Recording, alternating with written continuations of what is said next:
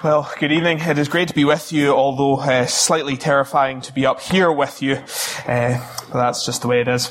If you have a Bible in front of you, please open it to Psalm 13 if you don't have it there already. And as Neil was saying, if you've been with us over the past few Sunday evenings, we've settled into something of a theme as we've been looking at our soul-bearing Psalms. Each psalm has so far included something of God as creator. And we've seen God as the creator, as the king, as the governor, as the ruler. But as we come to our psalm this evening, we're brought up short. As we have read and sung, our psalm does not open with a confident assertion that God is in control, but with a despairing cry that implies God is nowhere to be seen. And I think the central theme of our psalm tonight must be that on some level or another, the psalmist's expectations of God have been failed. The psalmist, in a word, is disappointed in God. But surely that can't be right. Doesn't the New Testament quote Psalm 22? Saying whoever believes in him, that is in Christ, will not be disappointed? I can, I can assure you it does. It does it three times. But yet it is clear that the psalmist is disappointed with God. The psalmist clearly has expectations, has expected different experience of God than what he is currently experiencing. And that leaves us with something of a dilemma. Firstly, what do we do when our expectations are failed? Secondly, what do we expect from God even when we are disappointed? And finally, why do we expect what we expect from God? I hope that as we work through this incredible little psalm, we will find a good and biblical way of dealing with our disappointment. But until we get there, we've perhaps got an interesting way to go as we look at this psalm. Let's just pray before we go any further.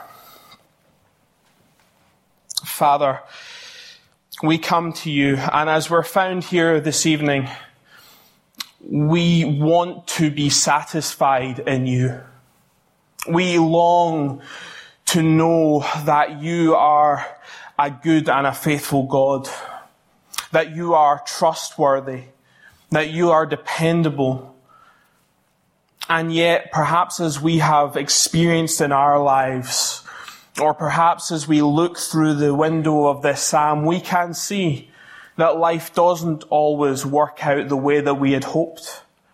And you do not always answer our prayers in the ways that we want. And so often we are left somewhat disappointed. And Father, we long to make this right, to understand what's gone wrong, and to know fellowship with you fully and clearly. To be able to say with the confidence of the end of this psalm that we trust you and that we are sure that you will bring salvation. So, Father, help us, we pray. Send your Spirit to open our eyes and our ears and enable us to see you through everything else. We pray these things in Jesus' name. Amen. So, what do we do when our expectations are failed? We come, when we come to this psalm, all of us have information about God in our minds. Perhaps for some of you, that information has been maturing for 60 or 70 years of Bible study and prayer and relationship with God. For some of you, perhaps, what you know of God is just what you have thought, what you've heard from others.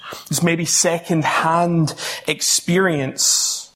And as we come to this psalm, we are expected to have something of a backdrop in place. We're expected to know something of the God that we find in the Bible, of a faithful God, A God who keeps his promises, who does not forget his people. Before we get to this psalm, as we've seen through the previous psalms in our series, we see a God who is absolutely reliable, who has a proven track record as creator and sustainer, whose words and whose works are good. But what happens when all this seems contradicted by the sad realities of life? We cannot read these first two verses and be unmoved or callous in our estimation of the psalmist, can we? This is the heartfelt cry of a man who is broken about his circumstances.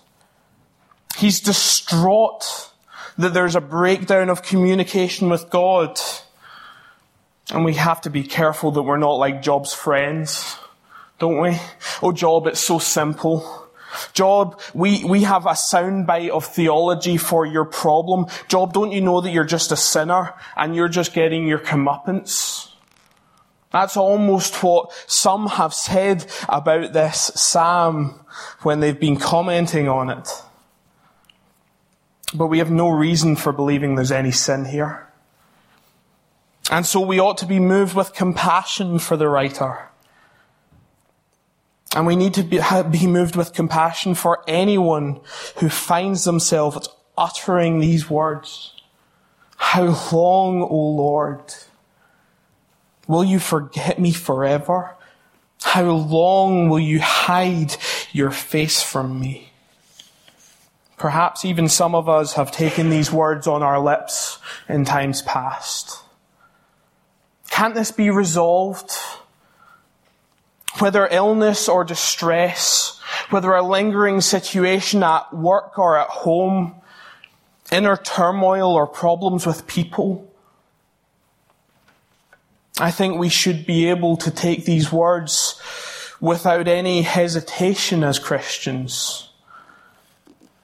But I suppose we need to wonder why do these come? Why do we ever need to ask the question, how long, O Lord? Perhaps it sounds like a silly question to ask because it's obvious. It's instinctive to us. But for many, this question is alien and unusual. For the atheist, there is no God to ask. For the agnostic or the deist, there's no point in asking. To the fatalist, this is subversive. To the prosperity gospel believer, this is a moot point. This should never happen. But to those who believe the gospel of Jesus Christ, who believe in a good God who is sovereign, to us and only us does it make sense to ask this question. How long, O Lord, will you forget me forever? This world is not as it should be according to the principles of a good God who's in sovereign control. And only as we come to this understanding that we have of the fall and of sin and of the brokenness of this world will we ever be able to make any sense of this question. However, as we come to an understanding of God's faithful dealings with His people, it dredges up a whole new level of this problem. Because here's the problem that, the, that this psalm is fundamentally dealing with. God is not treating the psalmist as the psalmist expects. The writer of these words is a part of the covenant people of God. He's an Israelite.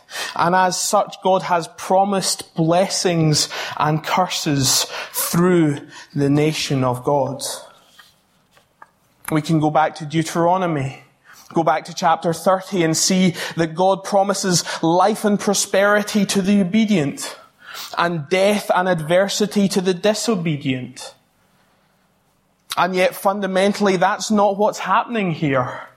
That's not what's happening in the case of this man's life. He is, to all the information we have, living in obedience. And yet we clearly see that he is in danger of receiving death and adversity. Why? Why does the world not match up to what is expected of God's faithful work in his life? We need to recognize, I think, that those promises were to the whole nation and not to a disparate group of individuals. You see, the, the Old Testament doesn't work on a system of karma. You don't get what you pay for. If the nation falls away from the God, from God, both the righteous and the unrighteous fall under the curses that were prescribed. And so this righteous author is feeling the pain of God's righteous rebuke against the nation of an apostate Israel. I missed that when I read the psalm at first, and perhaps you did too. It's hiding there in the very first verse. How long, O Lord, will you forget me forever? How long will you hide your face from me? Isn't that an odd phrase? Why does the psalmist use this idea of hiding God's face? And perhaps as you start to think about that, you'll hear an echo of words in your mind. May the Lord bless and keep you. May the Lord make his face to shine upon you. And if you thought of that, you're probably onto a good idea. It's a quote from number six, a blessing that the priests were to use. And this is a, fuller version of the quote. The Lord said to Moses, Tell Aaron and his sons, this is how you are to bless the Israelites. Say to them, the Lord bless you and keep you. The Lord make his face shine upon you and be gracious to you. The Lord turn his face toward you and give you peace. And here's where it gets interesting. So they will put my name on the Israelites and I will bless them. This language of having your face turned towards or turned away from somebody, that's intensely covenant language. And perhaps we in the 21st century think that that's awfully distant from us. Perhaps that puts a little bit of distance between us and this psalm. It's not so simple anymore. This Psalm of David deals with an expectation of prosperity that has been failed. And we don't have that issue. We don't have that issue because in Christ we should have no expectations for material blessings on this earth. It isn't, it isn't part of the Christian's deal. We're promised good things from our Father, absolutely.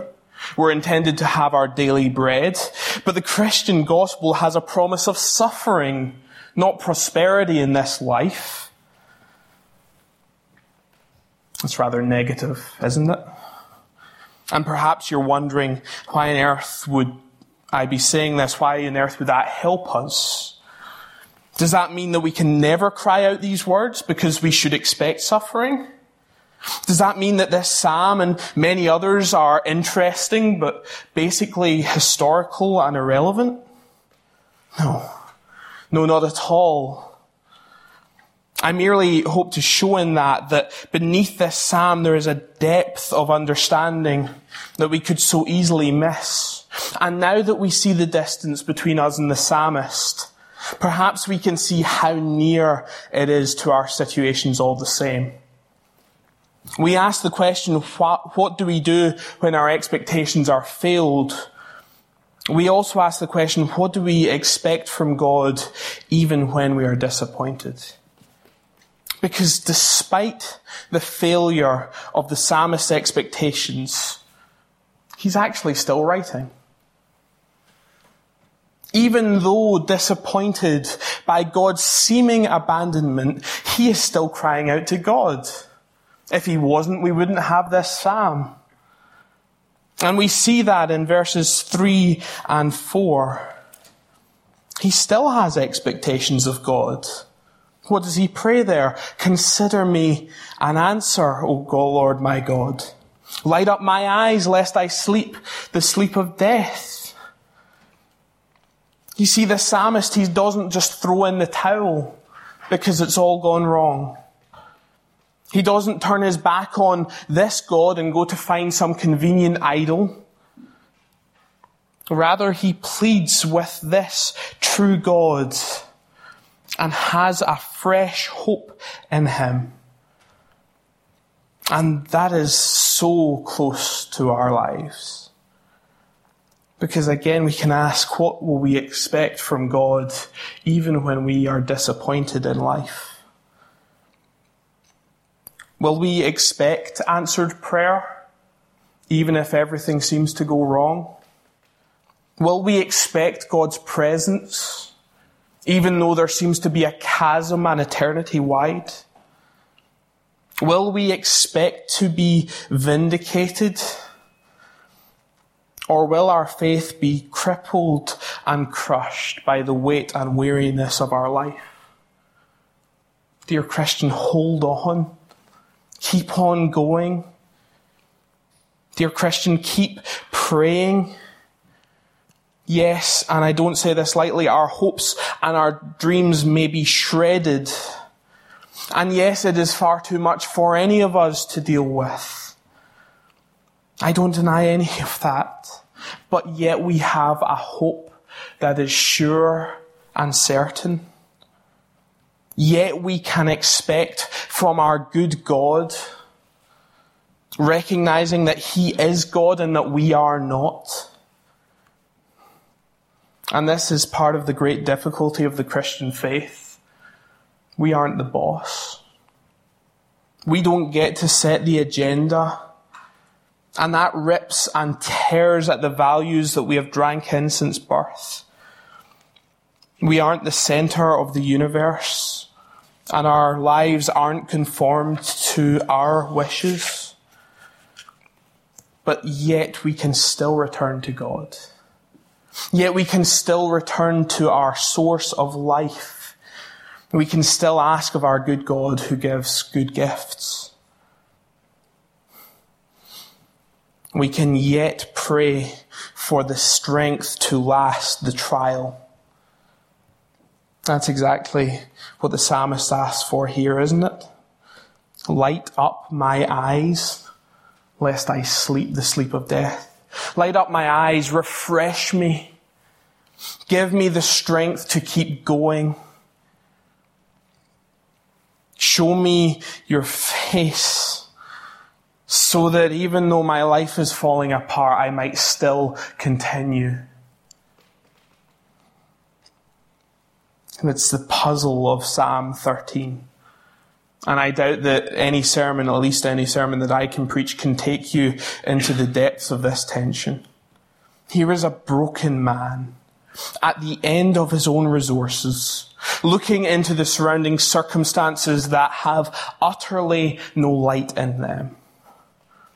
And his response is to turn back to the God who has been seemingly silent and laid out his case once again to the God in whom he trusts. Neil pointed me towards a quote from C.S. Lewis from the Screwtape Letters if you haven't read them, they're from an odd perspective. The speaker here is an imagined demon. And so when it says our cause, it's the cause of hell. And when it says our enemy, it means God. So try and adjust your mind to, to, to hear that. This is the quote. Do not be deceived, wormwood. Our, our cause, the cause of hell, is never more in danger than when a human, no longer desiring, but still intending to do our enemy's will, that still desiring to do God's will, looks round upon a universe from which every trace of him, of God, seems to have vanished and still asks, and asks why he has been forsaken and still obeys. I'll read that again to, to try and get it across. Do not be deceived, wormwood. Our cause is never more in danger than when a human, no longer desiring, but still intending to do our enemy's will, looks round upon a universe from which every trace of him seems to have vanished, and asks why he has been forsaken and still obeys. To this world that is utterly stupid. This makes no sense to the person without faith. It's incomprehensible to the person who does not believe in a loving God. But this is exactly what Jesus did.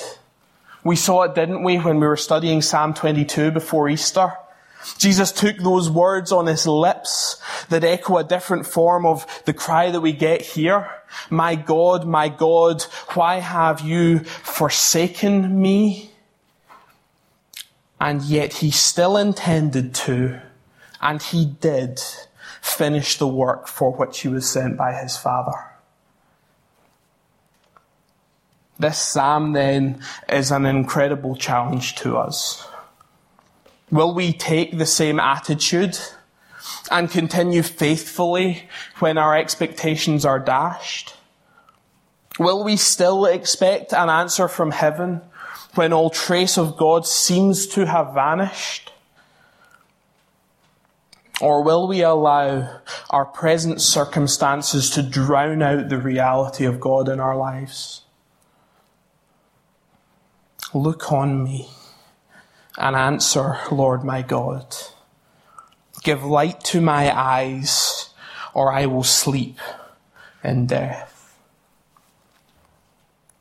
We've asked, what do we do when our expectations are failed? We've asked, what do we expect from God even when we're disappointed? And we get into our third question, why do we expect what we expect from God? As we come to the last stanza of the psalm, we ought to be surprised by the speed of change of tone. I think I was chatting to, I think it was Peter, and he said it sounds wrong. It almost sounds trite, this, this bit kind of tagged on to the end. I don't think this psalm is one that naturally fits into our thinking about life, and I don't think it's meant to. As we read verses 5 and 6, we could so easily be forgiven for thinking that time has elapsed, maybe, or circumstances have somehow changed in that uh, full stop. Or the psalmist has had some monumental revelation from God which has transformed everything for him. But I don't believe that that's the case. I think that verse 5 and 6 ought to be surprising because, because nothing has fundamentally changed. They are the answer to our third question. Why do we expect what we expect from God?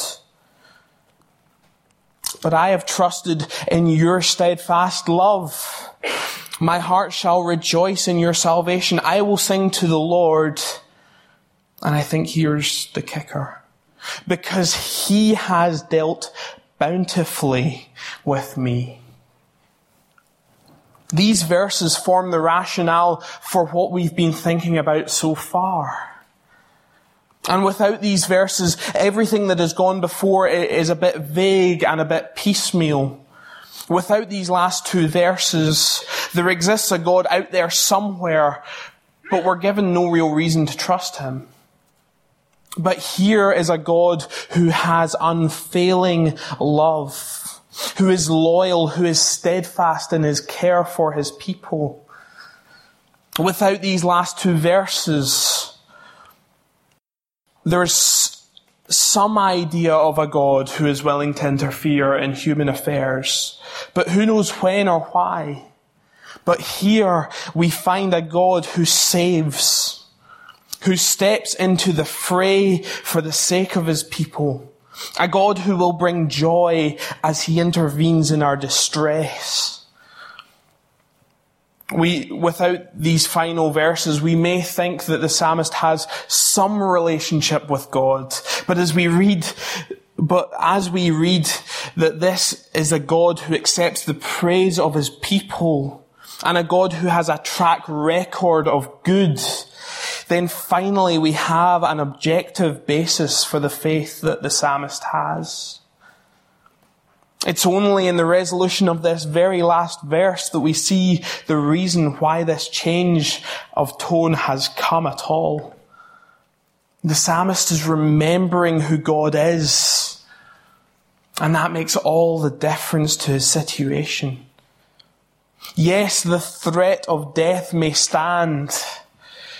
Yes, the shame of defeat may still be a possibility. Yes, God is still seemingly silent, but God is a covenant keeper. But God is enduring in His love. But this God is the God who saves. And so the psalmist trusts and even sings, even in the darkness of his situation, even in the very middle of disappointment and distress he can yet praise God because he is absolutely sure that God will live up to his name. For most of us, this is a hard message to hear. I don't deny that this flies in the face of our natural tendencies. When we're in the middle of a trial, the ending of this psalm seems utterly out of sync with reality. And perhaps you're sitting here this evening and you feel like you're in the middle of what the psalmist is going through.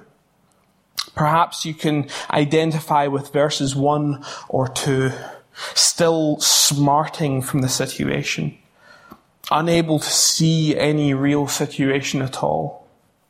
Perhaps you're just about able to muster the words of verses three and four you know that God is your only option, but you're really unclear how anything can be resolved. But see here that we can look, look back to God's goodness to us in the past, to God's track record, and we can be utterly sure that there will be salvation at the end of our trials. For some of us, that, sal- that salvation will come in a good death. For others of us, that salvation will come in God strengthening us to, per- to persevere through a long and arduous trial. But be sure that God will not disappoint us if we take Him at His word.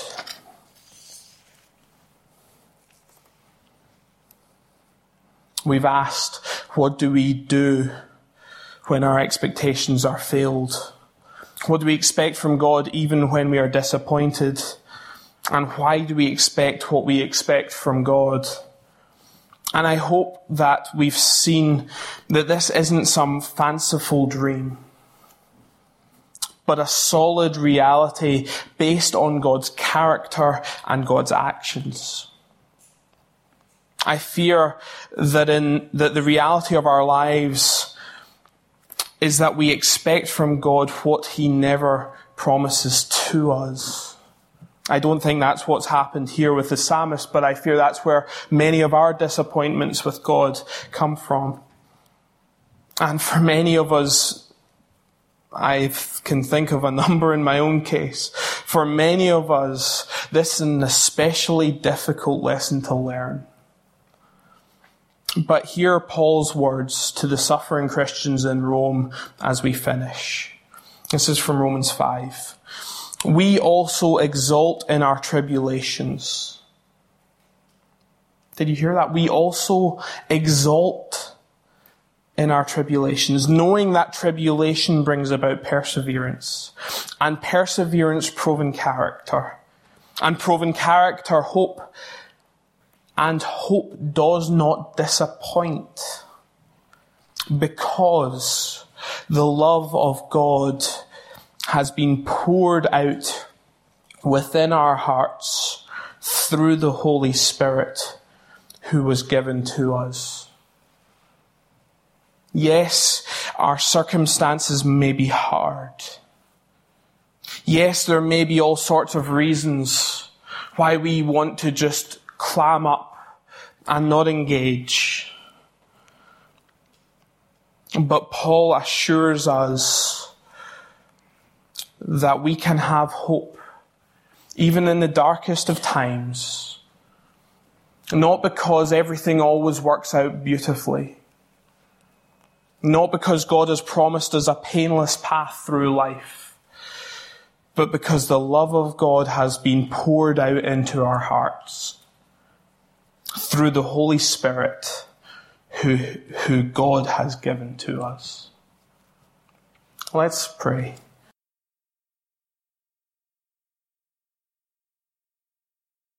Father, many of us perhaps have prayed this prayer at times past. How long, O Lord, will you forget me forever? Perhaps many of us yet pray, How long will you hide your face from me? And Father, we ask this evening that you would answer, that you would consider and answer us, that you would even give us the strength and the refreshment that we need to live in this broken world as your children who are full of faith, even in the hardest of circumstances. Father, we thank you because you are a good God and we trust in you. Praying these things in Jesus' name. Amen.